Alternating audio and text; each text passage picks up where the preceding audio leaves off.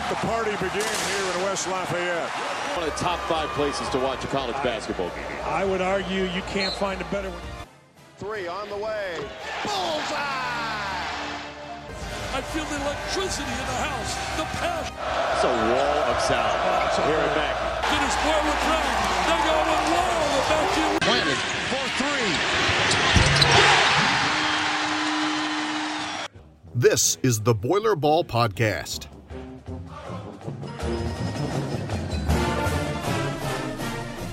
Welcome to the Purdue Basketball Podcast. I'm Elliot Bloom, joined by the voice of the Boilermakers, Rob Blackman. Episode 93 here on the Boiler Ball Podcast. And today we have our first installment of the 2023 24 season, first senior installment. We welcome Chase Martin to the podcast. Chase, thanks for joining us today. Oh, no problem. Six seniors on this year's team. Pretty crazy. We were just talking about that before we started uh, taping. Um, Chase, obviously, Carson Barrett, Lance Jones, our fifth year guy, Zach Edey, Mason Gillis, and Ethan Morton. So, Bloom, I can remember not that long ago we had zero seniors. zero. You remember on senior night, the only ones we had to honor were the managers. We had a couple senior managers. Now we have six of them. Outside of the studio here, we have a wall of senior uh, portraits from senior day that span the uh, Coach Painter's tenure. And uh, that year is missing up there. There are There are no seniors. No uh, picture up there on that for that year. So a little bit different this year, six seniors. So we always make sure we talk to our outgoing seniors, and uh, we're getting to Chase today. So uh, Chase, I don't know where we start with you. A lot of things I want to talk to you about. Uh, first of all, you're uh, obviously the son of Cuonzo Martin that played here in the mid '90s, won a couple Big Ten titles, went on to a successful coaching career, was an assistant coach here. Uh, you've lived a lot of places growing up. Yep. Uh, where were where were you born? You were born here. yes, I was born myself. Yeah. Okay, so it came full circle. Then you come back and and play here. So, earliest memories of uh, West Lafayette? Um, I don't really remember living here because I remember we moved down to Indianapolis Yeah, yeah. right when I was four. Okay. Three or four. Yeah. Because uh, I know mom worked at Lilly and Yeah. dad worked here, so dad was just willing to commute. So most of my memories of Indiana or Indianapolis, or when we drive up for games. I do remember driving up for games. We drove up every home game. I remember I didn't really pay attention to the games at all. I'd be more interested in fighting my brother than watching the game. But um, yeah, I do remember getting in trouble a lot at the games. You're a middle child, right? Older brother Josh and younger sister. What do they say about middle kids? I don't know if there's a. Uh, well, I was the oldest of three. I was so, the oldest as well, Yeah, so I don't, know. what they say. Maybe the middle guy just gets in trouble all the time, huh? Well, I, I did. I did growing up. I did get in trouble quite a bit. But I kind of, uh, I, uh, you know, chilled out as I got older, matured a little bit. So you guys were here, uh, living in on the north side of Indy. Mom working Indy. Coach, uh, your dad coaching here as an assistant at the end of Coach Keady's tenure, and then Coach Painter comes aboard.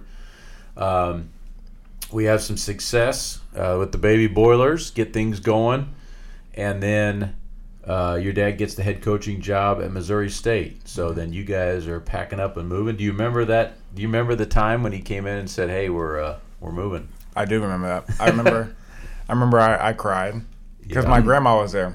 Because Yeah. I believe mom and dad went to Springfield to basically just confirm that he was going to go to the job. So Yeah. he, my grandma was staying with us. And I came back and told me that we're uh, moving. So I remember I, our cousins lived in the same neighborhood as us at that time. So I remember I said, I'm not leaving. I remember that day that I ran over to their house and I stayed for them for the afternoon. And then towards the end of the night, I was like, yeah, I, I just want to go see my mom. So I ended up leaving. So I, that, that plan kind of fell through. I, I wouldn't. I didn't stay in Indy, obviously. Were you school aged at that point? Had you? Yeah, you- I was in um kindergarten at that point. Okay, so it just started. All right. Mm-hmm. Yeah. Gotcha. And that's pretty cool. Live by your cousins. I'm sure you guys were like every day. Yeah, every hanging. day. They lived. Um, they lived probably like a couple blocks away. You cut through the forest to get to them. So I we'd probably hang out with them every weekend at least. Some weekdays they because we went to the same school. So we had the same school schedules. We lived not too far apart, so we spent a lot of time over there. And there was a lot of kids in our neighborhood at, around our age, so we spent a lot of time outside together. So that was nice. So you make that move to Springfield, and then you're there. It's just a year, right? Three. Oh, three years? Boy, I, yeah, that was good job, Bloom. good research. Way to do. It. I got to your talk to our research. research assistant. We might be posting an opening for a research assistant here pretty soon. It's throwing out fake news. Three years. So, so, uh, so Zo gets there, gets things going. How was Springfield? Your three years. I mean, again, you were a young kid, but Yeah, I, I like Springfield. I was what first, second, third grade. So um, I don't know. I I struggled a little bit just because I was bad, just bad, poorly behaved, school, at home. So that was a little bit of a struggle for me. But I always did well in my classes, so that was the positive. I was they knew I was a smart kid, but I just didn't know how to control myself in the classroom. I started getting the basketball a little bit more there, so I was good. Made a lot of good friends. I was just, just getting ready to ask you about that. At what point did the basketball bug get you?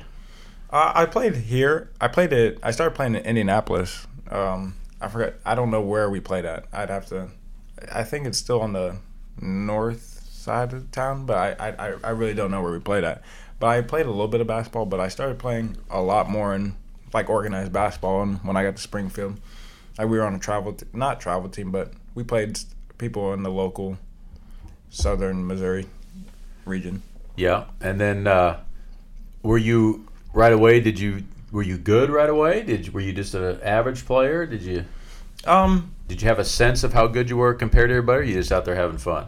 I was actually uh, pretty good. I was bigger than most people, so and I was pretty fat. I was pretty athletic. I've always been pretty athletic, so and I was, it helped. I was bigger at that time, so I, I knew I was pretty good. Our, our team was pretty good. We had a couple good kids from around that area, so we won a decent amount. We had a good team, so I think that was a good beginning to finding my love for basketball. You know, just ha- playing with people who I liked, and also being good because I know like losses and stuff like that could be discouraging early, but we were a pretty good team, had pretty good kids.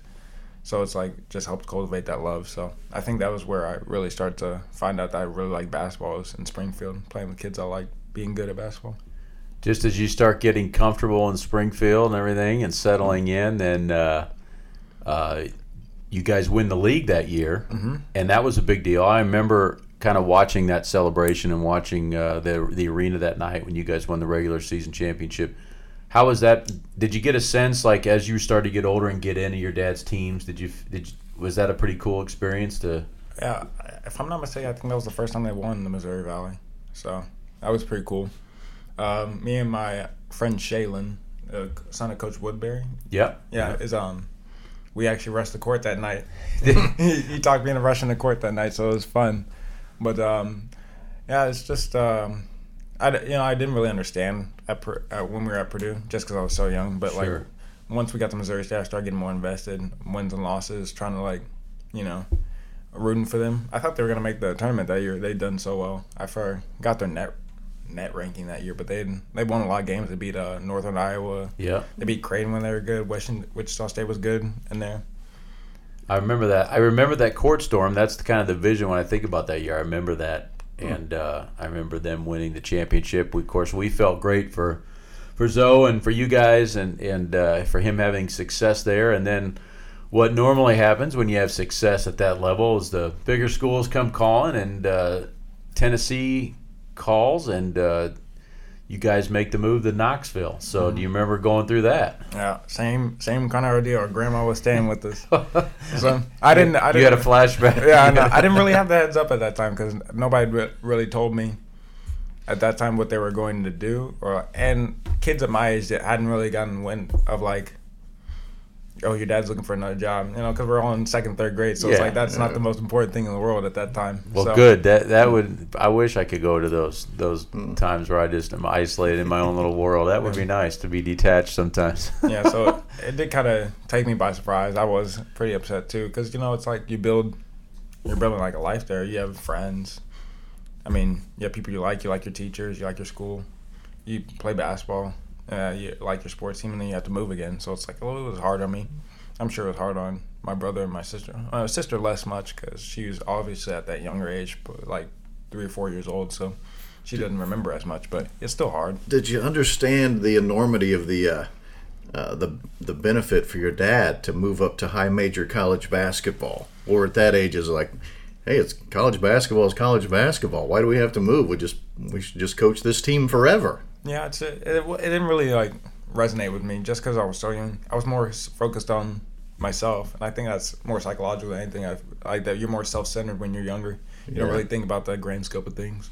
Like looking back at it now, it's like it was obviously great for him because he had he had a great coaching. He's had a great, great coaching career, and it started at Missouri State, led to Tennessee, Cal, and then Mizzou. But you don't really have that perspective when you're younger. It's like it's all. It more feels like they're doing it to you rather than for you. Yeah, Yeah, right, right. Yeah, that's a great call. call. It seems like I, when I was thinking about your, that journey, you, the journey you've been on, through coaching, through being the son of a coach, and through basketball and everything, it reminds me kind of uh, like an army family. You know that has to move a lot. You know, I always hear those stories about that where you know, yeah, we moved here, moved here, had to go to this base, went over to Germany, came back, that Right. kind of stuff. So forces you to uh, forces you to be, I guess, I guess nimble to adapting to your environment and making new friends and things like that. Is there something you look back on you think, and that was actually beneficial? And even though it was like I cried at the time and I didn't Yeah. want to go, but now I look back and it probably paid off in some way. Yeah, I'd say I'm pretty adaptable in new situations now, like meeting new people. I'd say moving to college wasn't as big of an experience for me just because of it, so I'm thankful for that. But at the same time, it's like it was still hard for me, you know, like because my parents always credit me for being able to meet new people and being personable, but still at the same time, it's like I didn't really want to. Yeah. Yeah. So it's like- Basketball helps though, right? Yeah, I mean, ba- that's the common denominator. That yeah, basketball helps because you're gonna meet new people through that. You're Yeah. gonna meet Yeah. So, I, it- all, most of my friends, wherever I went, were basketball, basketball guys. I mean, obviously I had friends in school, but most of my closest friends everywhere I went were basketball people I played basketball with. So that really helped me. So what was Knoxville like? Oh, Knoxville was different. It was w- way different than uh, Missouri State. Yeah. The atmosphere around there was crazy. I mean, Thompson-Boling Green sits 25,000. Neyland Stadium, Stadium sits 115. So going to those football games was compared to Missouri State was insane. And basketball games when it got sold out against Kentucky, it was it was crazy. It's like um, it was like a whole different world. I was like, man, all these people are coming out to support my dad and his team. So it's like, Yeah, I would think that uh, uh, football game days would be waking up on that first Saturday had to be pretty pretty shocking. It was yeah, because we got to sit in the box, but even when you're in the box, it's just it was like deafening every time it was a big play. Because uh, 115,000 that's a lot of people in one stadium. When I uh, left Purdue as a student, Coach Tiller had things rolling, and game days were a big deal, and the you know the tailgating scene and a full house and all that stuff. And then my first year away from Purdue, I I worked at Kansas, and they were not very good. and I show so the first game day, I wake up and I'm like, oh, game day. You know, nothing like the first game day of the year. You're all excited and everything. And I had I was working the game up in the press box, and I go to my car and I'm driving in. I'm like, boy, I better give myself plenty of time. boy, I zipped right through there. I was so early. there was nobody there. I thought, what in the heck is going on? So you went the opposite route. You went from being, you know, a mid major that, or even I don't know what they would be one called. double A, One They'd double A been, Yeah, yeah. um, to then elevate to not only Division One, But but, SEC top of the Yes. pack, top five stadium size. You know, D one. So was the football team any good when you were there? Um, when we were there, they weren't as good. Uh, coach Dooley was the coach when we got there, Oh, okay. so they weren't. They were um, they were like middle of the pack of the SEC, and then Coach Butch Jones was there towards the end of when my dad was there, and they started getting better when Butch Jones was there. I think they started getting ranked bowl games towards the end of that, but it, it, the support was still the same, regardless if they were winning or losing. It was always almost a full house pretty much every time. So uh, that's just how they show out for sports down there in uh, SEC. Then uh, how many years were was Knoxville? Three. Three. Three in Knoxville. Um, then the move way out west, out to Cal Berkeley and University of California. Um, so again, I, I it sounds like a broken record here, but same situation. Uh, Just this- got it. Came in and like, hey, pack up. It was a little different because at that point in time, um, I was more cognizant of like what was going on in college basketball because I was really I was pretty invested in my dad's teams and how they do, and I was friends with, not friends, but like I talked to the guys on the team. It was like Josh Richardson, Jordan McRae, Jarnell Stokes, Yeah. Jeronne Maymon. Like they were good college players. Some of them went out in the B. I mean, Josh Richardson still in the NBA. Jordan uh, Jordan McRae won an NBA championship. So it's like uh, I was invested in because obviously he had good players. They had good teams. So I was invested in that, and so I'd start to hear rumors at school because obviously, uh, at that age it was middle school when we left. So kids were more invested in it too, like especially in a sports town like that, Knoxville. Yeah. So kids are like invested in like, oh, I hear your dad's visiting Marquette, Marquette. and I was like, oh, he's not going to Marquette, and uh, he did ended up didn't end up going to Marquette, and they were like, oh, I hear he's going to Cal Berkeley. I was like, oh, I don't think he's going to California, and I actually found out while we were on a field trip, they had to, they had to call me, so that was hard. Wow. What, do you remember where the field trip was to? It was to the um, Huntsville, Alabama space. Oh yeah, the NASA, yeah, NASA in thing. Huntsville, yeah. So a real field trip, not just Yeah. going to the local No. park. You were right. you were on the Yeah. road. Yeah, we were on the road. I remember getting that call. It was pretty. I was pretty upset. And and you're at the age there where obviously you're starting to become aware. You you talked about you know relationships with the players and things like that. Um, did you catch any flack from your fellow classmates?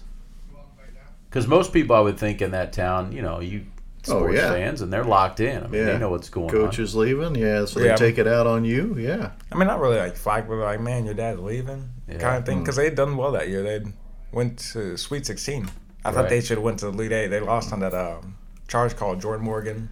So here's the story with that, and I want to hear your version. Yes, nice. We were over at Coach Painter's house watching that game in the basement as a staff because obviously pulling for, for for your dad to get through to the Elite Eight, and that call happens, and there were so many profanities being expressed, and of course we knew some of the refs' names, and I don't remember who they were now. And we're yelling at that TV. I've never. I don't think a TV's been yelled at more than it was that night. Uh, and obviously a tough ending on a bad call. Um, but what was that like seeing that in the stands? Oh, it was it was heartbreaking because Yeah. like um I, I don't know how much they were down at halftime. It was like 15, 17 points they were down. And Josh Richardson got hot at um, second half. Jordan McRae started making shots, so they cut it down to one. They were turning Michigan over. I remember Spike was on that team. I remember giving him shit about that. I was like, "You guys went off a bullshit call. Spike. Went off a bullshit call." It's crazy thing about it. Spike was my GA when I was a, and he was playing. I was probably 11, 12 at that time. So. yeah. But I, I just remember uh, I was so upset because I knew the way Jarnell took one dribble and Jordan Morgan took the Yeah. took the shoulder, and as the second dribble he fell right over. I was like, he was playing that the whole time. He wanted to, he was gonna. And I couldn't believe they called it. It was what thirty seconds, Yep. 15 seconds left in the game. Yep. It was the game. There's no doubt. Hmm. What it's amazing you you bring up Spike and it's amazing that the world of college basketball sometimes how small it is. Mm-hmm. And like, you know, you you've been able to experience different spots, different teams through your dad. And then coming here to play for us, like you mentioned, then you cross paths with a guy that you vividly remember from one of your dad's teams. Yep. Does that do you feel like you have probably more connections some other guys in our locker room? Like if you're down in the locker room talking with our guys, Mm-hmm. do certain names come up? You're like, oh yeah, I knew him or I know him or things like that. Um, definitely towards the the NBA scene tour now because obviously Michael Porter Jr. just won NBA championship. Yeah, yeah, Jaylen Brown's becoming like a premier yeah, player. yeah, Uh, Josh Richardson obviously has been in the league for a long time, so it's like players that I know that I met. Um, mm, at Cal, Tyrone Wallace played in the played with the Clippers in and out. He's overseas now, so it's like um, I know the guys that they're talking about, like guys who are carved out a pretty good spot in the league. So it's like whenever they mention it, I always root for them. Like I always root for the Celtics. I always root for the Nuggets. Or Josh Richardson on the Heat, I'll root for the Heat now because like I just want to see those guys do well because I like I know them. I've had like personal connections with these people, so it's like Have you ever had you ever had a situation where somebody says like, "Oh, that dude doesn't play any D," or like, "Dog's one of the guys that you know," and then you're just kind of sitting there like, "Well, I kind of know that dude." That's Like, my guy. Yeah, no, I mean, uh, no, uh, Michael Porter Jr. gets some flack for uh, shooting the ball. Yeah. Shooting the ball. I was like, I was like, oh, he's really good at it. I mean, so he, he shoots 40% from three, 6'10. I was like, why not shoot the ball? And then uh, Jaylen Brown gets, uh, he's, they, they make fun of him because he turns it over a little bit. I was like, uh, I mean, when you have the ball in your hand that much, I mean, you're sharing basically 50, not 50 50, but most of the share of the ball is uh, you and Jayson Tatum. So when you have the ball that much, it's like obviously you're gonna maybe turn it over sometimes. Sometimes he gets flack for that. Yeah. So um, you guys are in Cal a couple years, Three. three again. Now, see, that's Now that's a want- culture shock. Yeah, that's what you talked about. Chase, Missouri State to Knoxville. I think Yeah, Knoxville yeah. to Berkeley Here we would have been a much bigger culture shock. But I don't know. You tell. You tell us. It's different because um in Tennessee it's like yeah all different ways of life. I'd say uh, Missouri's more Midwestern out, like cold, you know, small college town. Uh, Tennessee was shocking to me because it was like so invested into that college town. Like everything in Knoxville was about Tennessee. Yeah. Like yeah. you were you were in Knox, Knoxville, like you supported Tennessee. It was there was no really, really questions about it. Right. And like people grew up in Knoxville, they stay in Knoxville, they go to Tennessee, then they have kids in Knoxville. It's like the people stayed in Knoxville. It's like everybody was about Tennessee. So and um, but when I, and you know you hear stories about California, how like it's a nice place, how it's like. Uh, Katy Perry, that song "California Girls," the girls are prettier out there. It's like, I was like, oh, this should be cool. So I you mean- were excited. Let's go. I know. Uh, but um, I, I I didn't know what to expect because obviously all I heard about California is from songs. I, I don't think we'd actually been out there for like a trip or anything at that point. So we go out there and it's a lot different than I thought it would be, because the Bay Area is a very diverse, ve- diverse, densely packed area. And San Francisco's pretty densely packed. Um, Oakland's pretty densely packed. It's a super diverse area. Like um, you'll see a lot of everything. You'll see a lot of Asians, whites, blacks, Hispanics, um, Indian. So it's like you get a lot of everything out there. And it uh, parts of California are so different because the Bay Area is a really dense, like uh, diverse area, and LA is such a like um, premier like commercial Yeah. Yeah. commercial area. I went to we've been to LA, and then like you drive an hour west and you're at the beach, and you drive two hours east and you're in the mountains. So it's like it was definitely a cool place to be at. You know, you just get it's just different. You know, it's like that's the only way you could really describe it. It's just different. Every everything's different. There's not really like chain restaurants out there. It's more like mom and pop shops or like local restaurants have done well. Yeah. And then traffic's horrible. Oh my goodness. Yeah, And yeah, Traffic is yeah. horrible. If you want to get anywhere, you have to plan two hours ahead. Yeah. Uh, so what was the what was the worst part of the transition from ten, living in Tennessee to to Berkeley? Uh, probably leaving, leaving my friends again. That's Yeah. always probably like the underlying thing. Is like you know, again, like I said, like at that point in time, I'm in sixth grade, so you start building like real relationships with people, like meaningful relationships with people, and then it's like to be ripped away from it again. It's just like oh, it's hard. I have to do this again. It's like you know, you don't really, even if you're good at meeting people, you don't really want to Sure. start those new uh, relationships. But I'd say California was definitely interesting because um, and it's just uh, it was the first time I'd been around so many different people of different ethnicities. You know, that was different for me. Not a lot of diversity down there in Knoxville. Not, not a lot of diversity in Knoxville. A lot of, lot of diversity in uh, Springfield, Missouri, but a lot of diversity in uh, Berkeley, California, Piedmont, California. There was a lot of diversity. So um, that was interesting, and um, the weather was really nice all Yeah, year round. yeah. So that that was a plus. I really you get you can get by with shorts or sweatpants all year. Uh, it got as cold as maybe 50 degrees. It got as, it got pretty hot at a certain point in the year. Like it get around 100 for maybe a week. But for the most part, it just bounced between that 50 and 75 degree range the whole year. Mm-hmm. So it was nice. Yeah. And it didn't rain too much. Do you feel like moving as much as you did when you made that move from Tennessee to California, was it harder because you're like, God, again, or was it easier because you'd been through it before and knew what to expect? I think that one was harder just because the relationships I had started building at that point were more meaningful to me. Yeah. You know, because like, and when you're a kid, like second and third grade, it's like you have friends and stuff like that.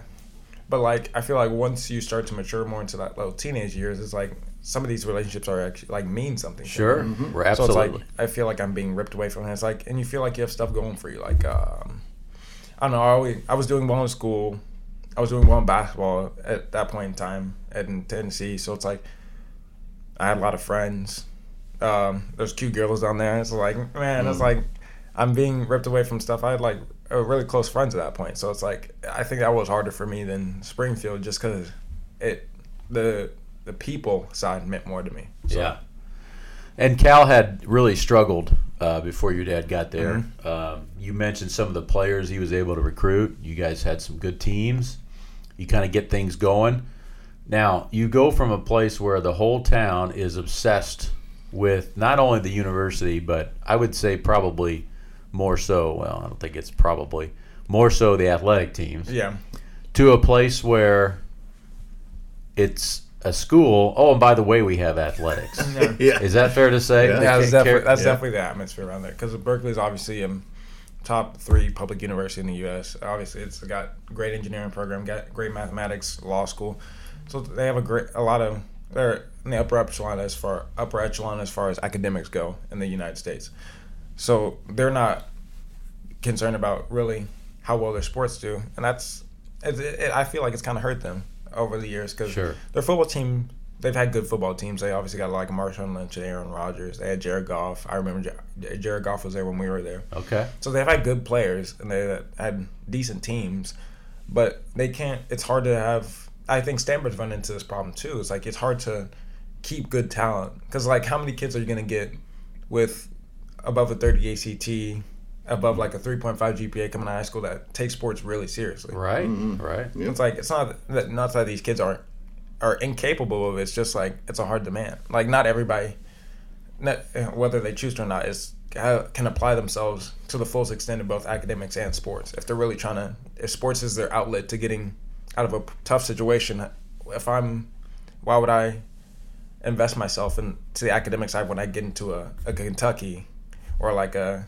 a Louisville or a Texas? Like the, those schools that are easy to get into that have performed well in sports rather than a school that's like uh, performs well, very well academically, and is good or so every couple years. Right. And you make a great point because I think sometimes people that are on the outside or maybe not invested in sports may not understand that concept. But if you're a talented young athlete and you are a surefire professional, you know, you can go get a degree at any point. Yeah, Uh, your body is only, you know, viable in the sporting world for so long.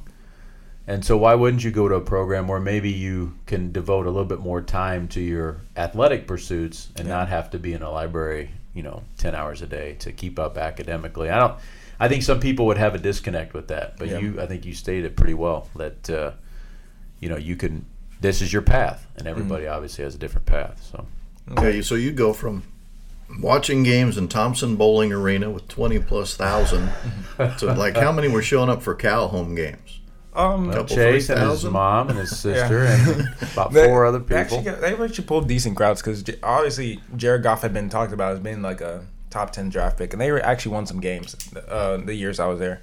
So they actually pulled like decent crowds. I'd say like seventy five percent capacity. Yeah. It's probably like What best about for saw. basketball? Same? Ba- yeah, probably 75. Even when they were really good. Like my uh, dad's second year when they got Jaylen, Ivan Rabb.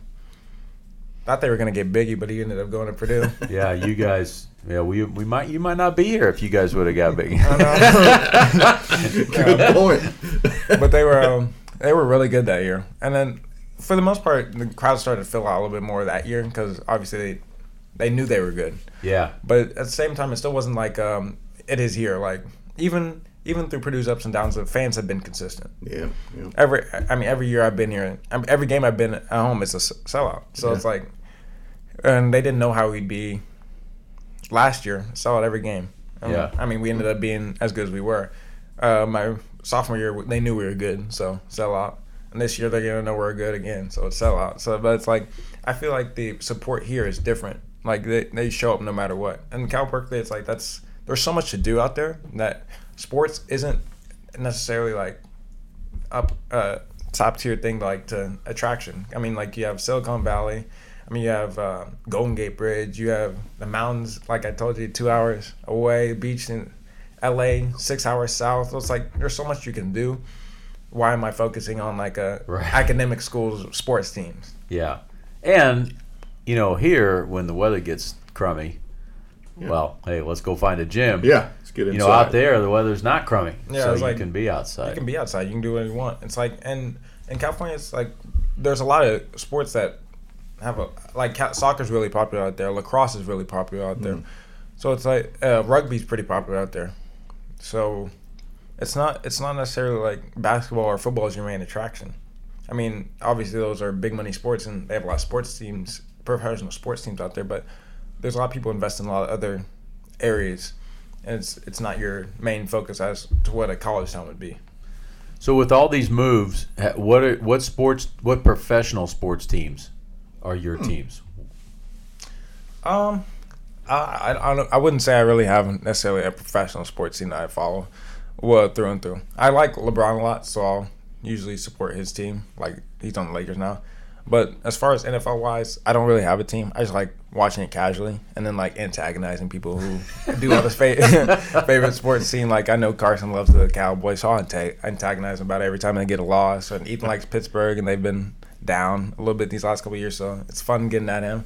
But it's like uh, I just watch. Uh, as far as football, I watch pretty casually and just like uh, making fun of people. We'll get into that in a minute. Your role on this team because you you do that very very well. uh, so then you move uh, one more move in your belt. You guys go from Berkeley to Columbia, Missouri.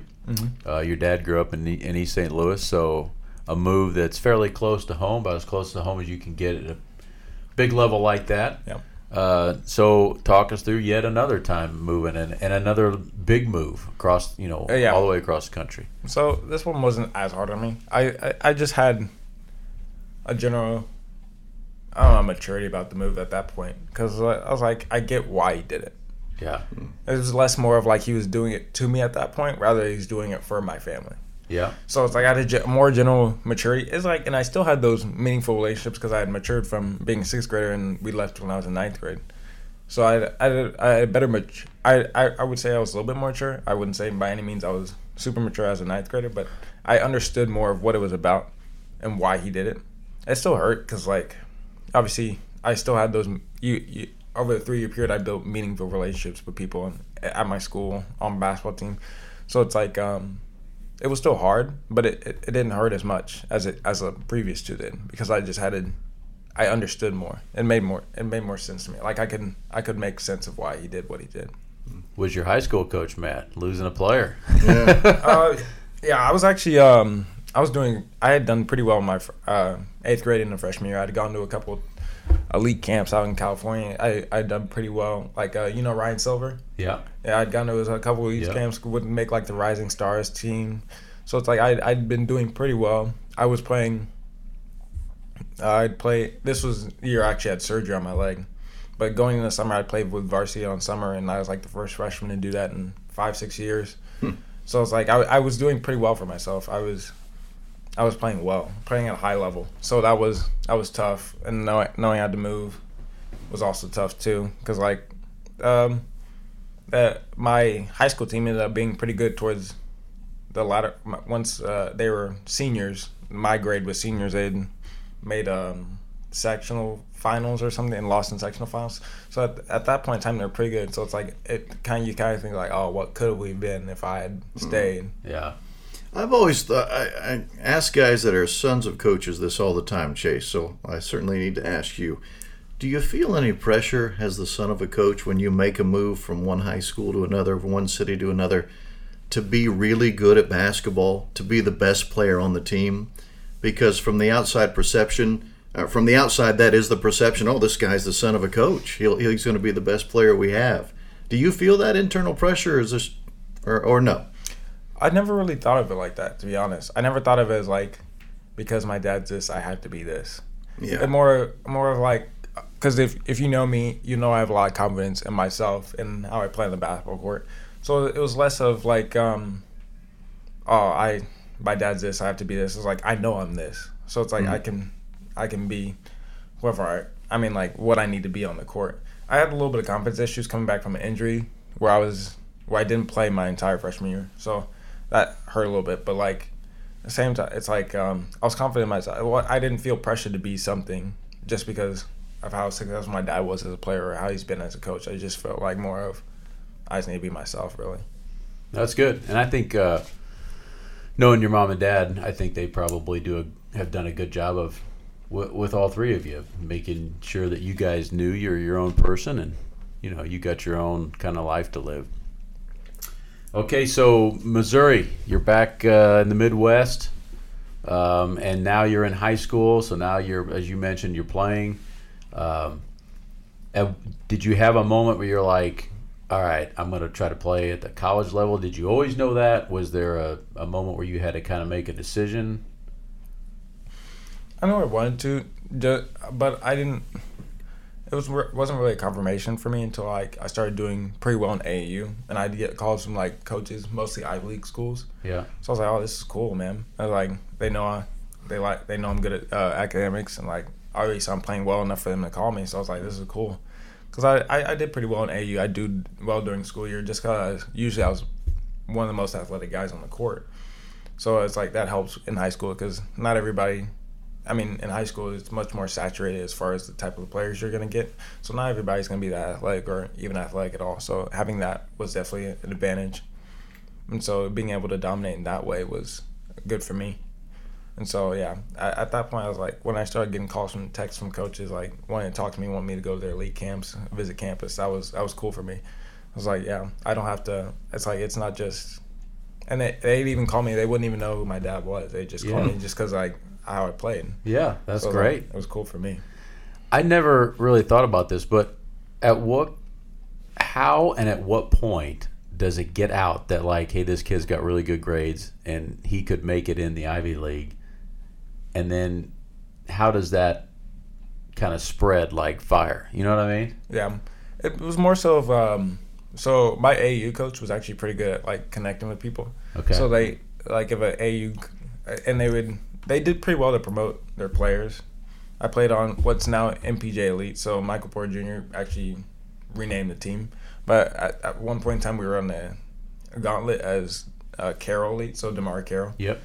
So, but our coach did a pretty good job promoting us, and like he would, um, uh, if coach contacted, he'd be like, "All right, uh, he's a high level academic guy or stuff like that." So it's like I guess at that point, he like he just did a good job promoting us. Yeah, that's which is great, which Mm-hmm. is absolutely great because I'm sitting here thinking if I'm an Ivy League coach, how the heck? I mean, it your job is so hard. Or if you're at a place like Stanford or places like that, you know, you have a a, sh- a shrunk pool of kids you can get. Yeah, And so, like, obviously, the kids who are in the top hundred, uh, that kind of gets out there. Who's you know who's going to be able to make it at one of those kind of places? But Yeah.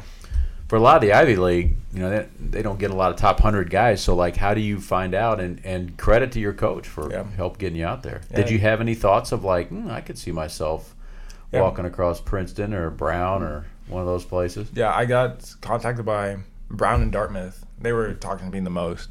I went to Har- visited Harvard and um, went to Princeton's elite camp. Princeton wasn't so hot on me just because they had already guys they were looking at before me. But I had done I did well at their elite camp. They said they keep in touch, just like watch my games, stuff like that. But it was mostly Dartmouth and Brown were recruiting me the hardest, like as far as like keeping in touch, like talking to me. And I saw their campuses. It's like, and it's different because most of those campuses are in like bigger cities, like um, Penn's in Philly. Yeah. Yeah. Uh, Yale's actually in, I forgot what city that is in. Uh, It was in New Hampshire. I New know. New Haven, Connecticut. Yeah, New Haven, Connecticut. Yeah, yeah. Uh, we visited Yale. Browns, Hey, Harvard's in uh, Boston. Browns in Providence, Rhode Providence. Island. It's yeah, like, big yeah, cities. It's, it's yeah. weird because like you'll just be driving down the street in Providence and oh, here's Brown's campus. Yeah, or yeah. you're, you're in uh, Boston. Oh, here's Harvard's campus right across from MIT. So that was, yeah, it was different. Like seeing those campuses, it was cool because like how many smart people have gone there. So it's No like, doubt. a lot of yeah. history. Yeah. Absolutely. Right. So when you were making those visits, was it one of those things where like obviously you're looking at the basketball, you're meeting with coaches, but Mm. how much what was the balance between that and academics? Like how much did that intrigue you as well? Uh, it was pretty intriguing because I, I I knew I kind of wanted to do engineering because I uh, I was I've always been good at math and science, so I, I was like oh, I'll I'll try engineering and most of these schools have top of notch engineering programs like uh, Purdue does too, I, for mechanical engineering which I'm in now it's top five, but like a um, Princeton and Harvard are like one through three, uh, pretty much annually, so it's like um it was like it wasn't daunting to say the least. I mean, to, to but kind of to extent, like it kind of gives you off this like you have to be smart to Yeah, do well here yeah. kind of thing. Was it intimidating? Were you Kind were of. you like, oh boy, if I get in here, am I going to be in over my head? Yeah, that's it was kind of like um because I knew I knew how much of a commitment basketball was because obviously I've been around college basketball my Sure. entire Mhm. life, so it's like will I be able to stay on top of the work which I do, which I do care about, and uh, perform at a level that I like, that's meaningful to our team. Like keep on stay on top on work and also be a basketball player that I want to be. So- Absolutely. Um, so ultimately, you decide to come here to walk on, Mm-hmm. and how how tough a decision was it at the end? It was um so I didn't really know what I wanted to do at uh, a certain point as it was COVID, but I had, I did know that the schools uh um Ivy League schools weren't gonna have school my freshman year. Oh, So- that's so right. I was like- that's right. I was like, I don't know if I really want to do a year at home, being at home, and then do my entire freshman year at home. It's like tough academic work I had to do all, all from home, and then I wouldn't even be on campus, and we wouldn't do basketball for a year. I was like, I don't know if I really want to do that. Like, Right. Obviously, I could go practice at Mizzou or something like that, but it's different than being in like a Sure. team sitting. Absolutely. because you're like um, basically yeah, a year behind than everybody else. So yeah, that was um that was a big factor. And it was pretty far away at that point in time. We lived in Columbia, Missouri, and most of those schools are far east coast. So I was like, I don't know if I really want to go out there, spend a year at home, and then go out there and not really sure what it's gonna be like. You know. Sure. Yeah. Well, you decided to come here and walk on, and uh, um, safe to say, happy with the way things have gone, the decision you made. yeah, it's it's been it's been a good experience for me these uh, last three years going on four. As we've done a lot of winning since I've been here. I've met a lot of people, and we've had good teams, so and good guys. So I have had a good experience that I've been in. So I I don't regret what I did, and I've actually am happy with what I did. Well, not many guys have come through here and got an engineering degree, and you're on Yeah. track to do that. Um, you're you're kicking butt in uh, in that. Um, I I will tell our listeners I see Chase in the lounge, players' lounge downstairs quite often uh, with a book opened up and. Uh, Sometimes a calculator sitting there and, and working on stuff far more than uh, than most of the guys. I will say that. So uh, I can attest that I see him putting the work in on the academic side for sure, and uh, see you a lot in uh, Cardinal Gym as well, Yeah. shooting all the time. You've got a pretty uh, strict routine that you stick with. Yeah, so I tell you, um, I, I, I hold basketball and academics to pretty high importance to me. So I'm not gonna slack off on my academic stuff just because stuff gets hard. I said, it has been hard because, uh, like I said before, Purdue Engineering's whatever engineering discipline you get at Purdue, it's it's it's highly rated. It's a top program, so it's gonna require it's required a lot of work out of me. So that's been tough at times, just because the way the season rolls out. We have times where we're on all the time, and times where we don't really get a break. So it's like times where I don't really get to study a lot for tests, which are pretty hard, and then times where like I have to crunch to like meet the deadlines and assignments. Times where I spend like where I don't get to sleep at a good time. I go to bed like three or four in the morning because I I have to get it done while we might have six a.m. walkthrough the next day or later that day. So it's like it's required a lot of me and a lot of discipline, a lot of focus. It's like, but I wouldn't really regret it because it's. I mean, it teaches you stuff. It, it, like it, it help it helps you because like if you're gonna if you choose to do something, you should do it to your fullest extent. I shouldn't I, I, shouldn't half-ass engineering because obviously uh, the rigor of this program and at this school, it's like you're not gonna do well if you just half-ass it. Nor should I half-ass doing basketball because I'm here to help the team. So it's like if I just half-ass it, go through the motions, not really present, don't really understand what's going on. Like, what am I really bringing to the team? You know what I mean? That's very well said, my Yep. guy. And Yeah. uh, you you do bring a lot, and I want to tell our listeners too. So when Chase got here, uh, didn't wasn't very vocal, but Mm. you've made up for that in a big way the last couple years. Chase has gone from being a guy that didn't say a whole lot to now a guy who chimes in on a lot of things, a lot of topics. And I bet if you polled our guys, I would bet we have 17 players. I would bet that a majority of those guys would say he's probably the funniest guy on our team. Uh, and lightens the mood for sure. I don't think there's anybody in our in our locker room that doesn't get along with him. Um, and that stuff like that's important. Like you got to want to be able to show up and walk in that locker room and hang out in that lounge and like being there. And I, safe to say that we've got a a team and a and a locker room where guys like showing up and spending time with each other. Yeah, because I think I think that's important. Just because if you you don't you don't really get along with your teammates or you don't have like good atmosphere, it's hard to play with somebody that you don't really get along with. Right. So it's like if you if it's more of like cohesive, like fun environment, like you guys get along with each other, you guys can hang out with each other. It's it's easier. Like you're gonna trust that guy more on the court. So uh, that's how I really approach. That's really how I've always been. Wherever I go, I'll be with people I know and people like who know me. I'm pretty outgoing. I'm pretty. I'll tell jokes. I, I'll tell like quick on the fly jokes, snippy. Yeah. I like I like Yeah. to make fun of guys or just Yeah. like just be on the fly. So it's like keep keep dudes laughing and make like basically like sometimes uh, Coach Paint and PJ say like make your hard work fun. Like Yeah. you we should be able to work hard. Like we're in here a lot. We're in Mackey a lot. We're in Cardinal a lot. But be able to have fun while we're doing work, but also still getting something done.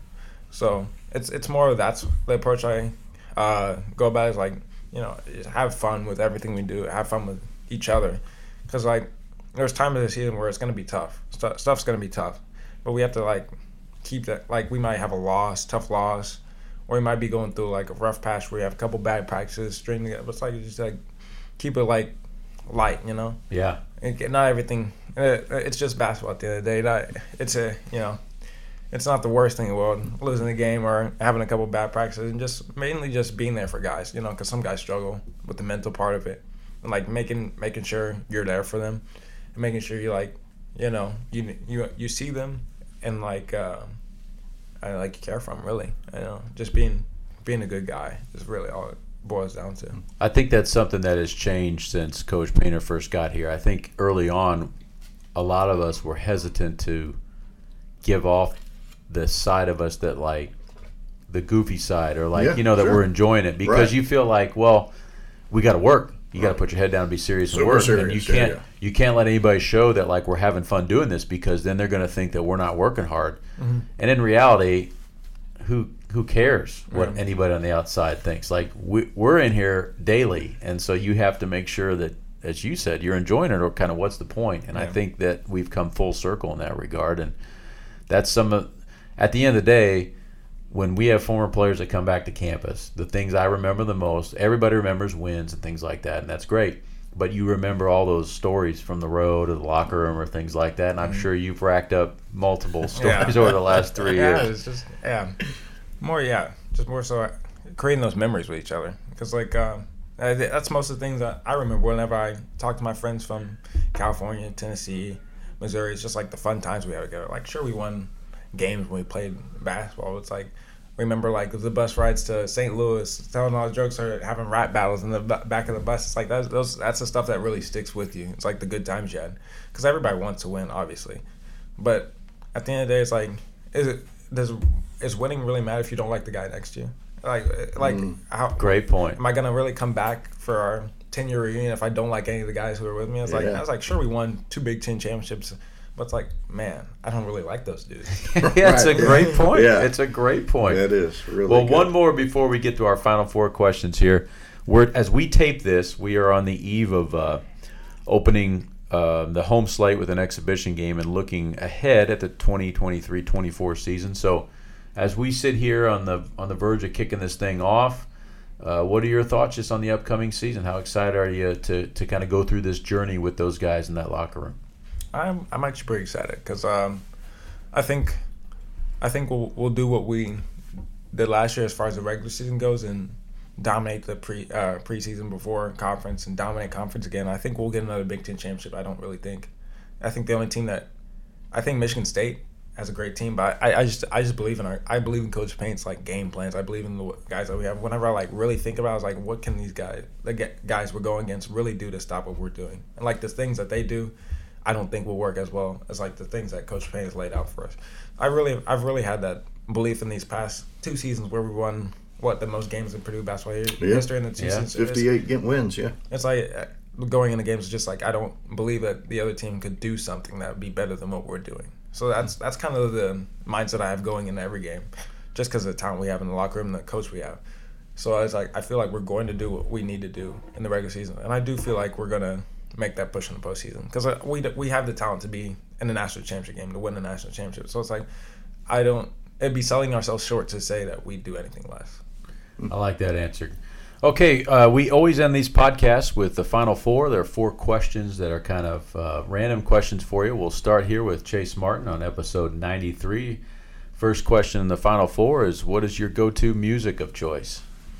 Go to me like genre or just song. Either one. Favorite artist, favorite genre, whatever you prefer. you know, I, I I get this comment a lot that my music taste is pretty um, obscure. Like, I'll listen to all types of music. I'll listen to alternative. I'll listen to um, pop. I'll listen to R and B. I'll listen to rap. It's just more of like what I'm feeling because I a lot. My parents did a good job of like playing a lot of '90s R and B, a lot of early 2000s R and B. So I fall fall in love with that kind of music. Okay. And then like rap, I like some of the rappers uh, nowadays, like Drake and um, uh, J. Cole, Kendrick Lamar. I like listening to that. But also, I found like really popular pop song and alternative songs in the early 2010s, like late 2000s. I actually like really like like um, like Paramore, the band Paramore. I, I like their music. Um, I like Linkin Park a lot. Okay. Rock. Yeah, yeah. I, I like Linkin Park a lot. Like stuff like that. It's, um, I don't know. Just like music, like I don't know. Do you Just- listen to music when you study, or do you have to be locked in? I don't really listen to music when I study because I'll Yeah. find myself listening more to the song than anything. Correct. I, I'm the same way. I Me couldn't too. do yeah. that. Uh, me neither. No, can't do it. Yeah, if I, but if I had a go to artist, I say Kanye West because I just like his music. I mean, it's like the, the way he, I don't know, like the confidence he, ha- he has in his songs and like the way he rhymes. It's just like, it, he wasn't really like uh, he kind of came out of nowhere when he uh, went to Roc Nation. So it's like, and I just like the his his, his music. I was like, I just I think it's cool. So you picked up a lot of things in all your travels. Didn't pick up any country from Knoxville. I was thinking that too. Yeah. No Waylon Jennings. Or, I will. I will listen to the occasional country song, because I I'm not. I wouldn't call myself a country music fan, but I do like some of the country music. Like I'll listen to some Morgan Wallen songs. Um, yeah. I've listened to some Bailey Zimmerman. A Wagon Wheel by Darius Rucker is probably one of my favorite songs. Okay. That was that was really popular when I was um, in Knoxville. Wagon Wheel. oh yeah, yeah. Okay. All right. Okay. Question two here on the final four is: What is your favorite book of all time, or maybe a good book that you've read recently? Favorite book of all time? I don't know. I, re- I, I really don't know because I've had to read so much just for school. Yeah. Like they, they just Yeah. force us to read books, so it's like I don't know. I feel like uh, I, I I couldn't tell you my favorite. I I can't tell you all the books I've read because I've read so much just from school. But a book I've read recently, I've actually almost done reading the Bible. I've been doing it the entire year. Just I'll read like 15, 20 minutes a day. Just read the Bible, and I'll be done probably right in the middle of December. I'll be done. Wow. Yeah. Old Okay. Testament and New Testament, start to finish. Yep. Wow, that's a lot of reading. I'm glad you jumped in on that, Rob. I it's, uh, that was That's Greek. lot of It was reading. all Greek to me. and when did you start that process? January third. Okay. Jeez, ow. that is impressive. It's a lot of words on top of your studies for mechanical engineering. Uh, it works because I just do 15, 20 minutes. You'll a have to coach me up sometime on Yeah. the road this year. I Yeah. need some lessons. Okay, question three here on the final four. If you could wave a wand and do any profession in the world starting tomorrow, other than basketball, Other what than would basketball. what would it be? Other than basketball, I probably, I'll probably be a CEO of some sort, a CEO of a company. Because the reason I think that is I feel like um, I could be a good leader just from the way I can connect with people. I, I, I think I get like emotions pretty well. Like I can sense what people are feeling pretty well. But I'm also good to the point where I the things I say or the things I think, I really like process them. Like why do I think this or why am I doing this the way I do. I think Coach Paint alludes to it sometimes when he talks about the, why he does the things he does for game plans. Like, I want to truly believe what I do and then be able to explain why I do what I do. So it's like if I felt like if I was in a CEO leadership position, I'd be able to acquire that information and be able to explain it to others while also being like personable and being like kind of a servant leader, which um, uh, Bible talks about a lot. Being a servant leader, serving others while leading. You know, because everybody wants to be like a leader, but not everyone Right. knows how to do it. I think you make a good point of self awareness. How many people do you know that are in charge places have no self awareness, and you hear them speak, and you're just shaking your head, going, "Do you have any idea how you sound or what you're talking about right now?" Like that's a great point. I never really thought about that as being like a. Uh, I've never, at least if I thought, I've never verbalized or thought, like identified it. But self awareness as being a leader is, boy, it's crucial. Yeah. That's a really good observation by you. And good that you know that you have it as well. Yeah, yeah. Final question here on the Final Four. What is a little known fact or maybe something that no one knows about Chase Martin? Man, I don't, I don't know. I don't keep too many secrets in the box. Um, I don't know. I was really good at playing the recorder back in uh, elementary school. I was like, I was really good. You were just wailing on old hot cross buns, weren't you? You were I, I learned, I learned how to play Ode to Joy and um, Yeah. Ode to Joy on the recorder. Really? Yeah, I was actually really good at the That's recorder. was it Beethoven? Yeah. I, I was like, I, I, I- I was actually really good because we'd we'd have like practices in school, and then they'd offer like going early in the mornings to get like, and I go because I was like pretty good at it, and I Wow. I actually learned how to play like a lot of songs on the recorder. Man, if I would have known that ahead of time, we would have had you brought it Yeah, in. coulda brought one Coulda in. done- yeah, a little recorder stuff. That's outstanding. I think everybody. I don't. Do they still do recorders in At elementary schools? school age, I don't know. I don't know. Yeah, I remember that was pretty standard, like all elementary. Yeah, school all kids Yeah. in music class. Yes. Absolutely. Did you go on to learn another instrument? I didn't. No? my, Okay. my brother plays the violin, but I, I Wow. that's something I probably want to pick up after whatever I choose to do in the future. I want to either learn like the guitar or the piano. I feel Yeah. like those are good instruments to learn. I would love to jump on a piano sometime and really just spend a lot of time.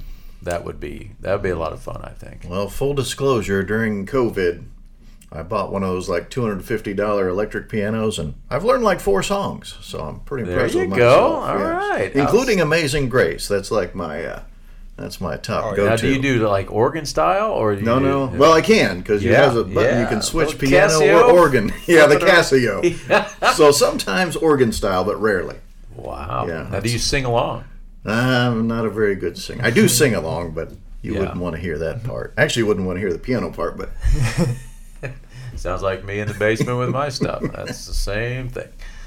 Okay, well, uh, that was episode 93 here with Chase Martin. Chase, thanks uh, so much for taking time. Um, really enjoyed kind of getting to know your journey and everything. And uh, best of luck this senior year. Uh, you're going to finish up this year with uh, at least a, a couple rings, uh, a big time engineering degree, and hopefully more Yep. uh, as you walk out these doors. Yep. So thanks for taking taking a moment here to join Rob and I. Uh, thanks for having me. All right, that's episode 93 here on the uh, Boiler Ball podcast. want to thank everybody for listening. And uh, until next time, be curious, be informed, and be well.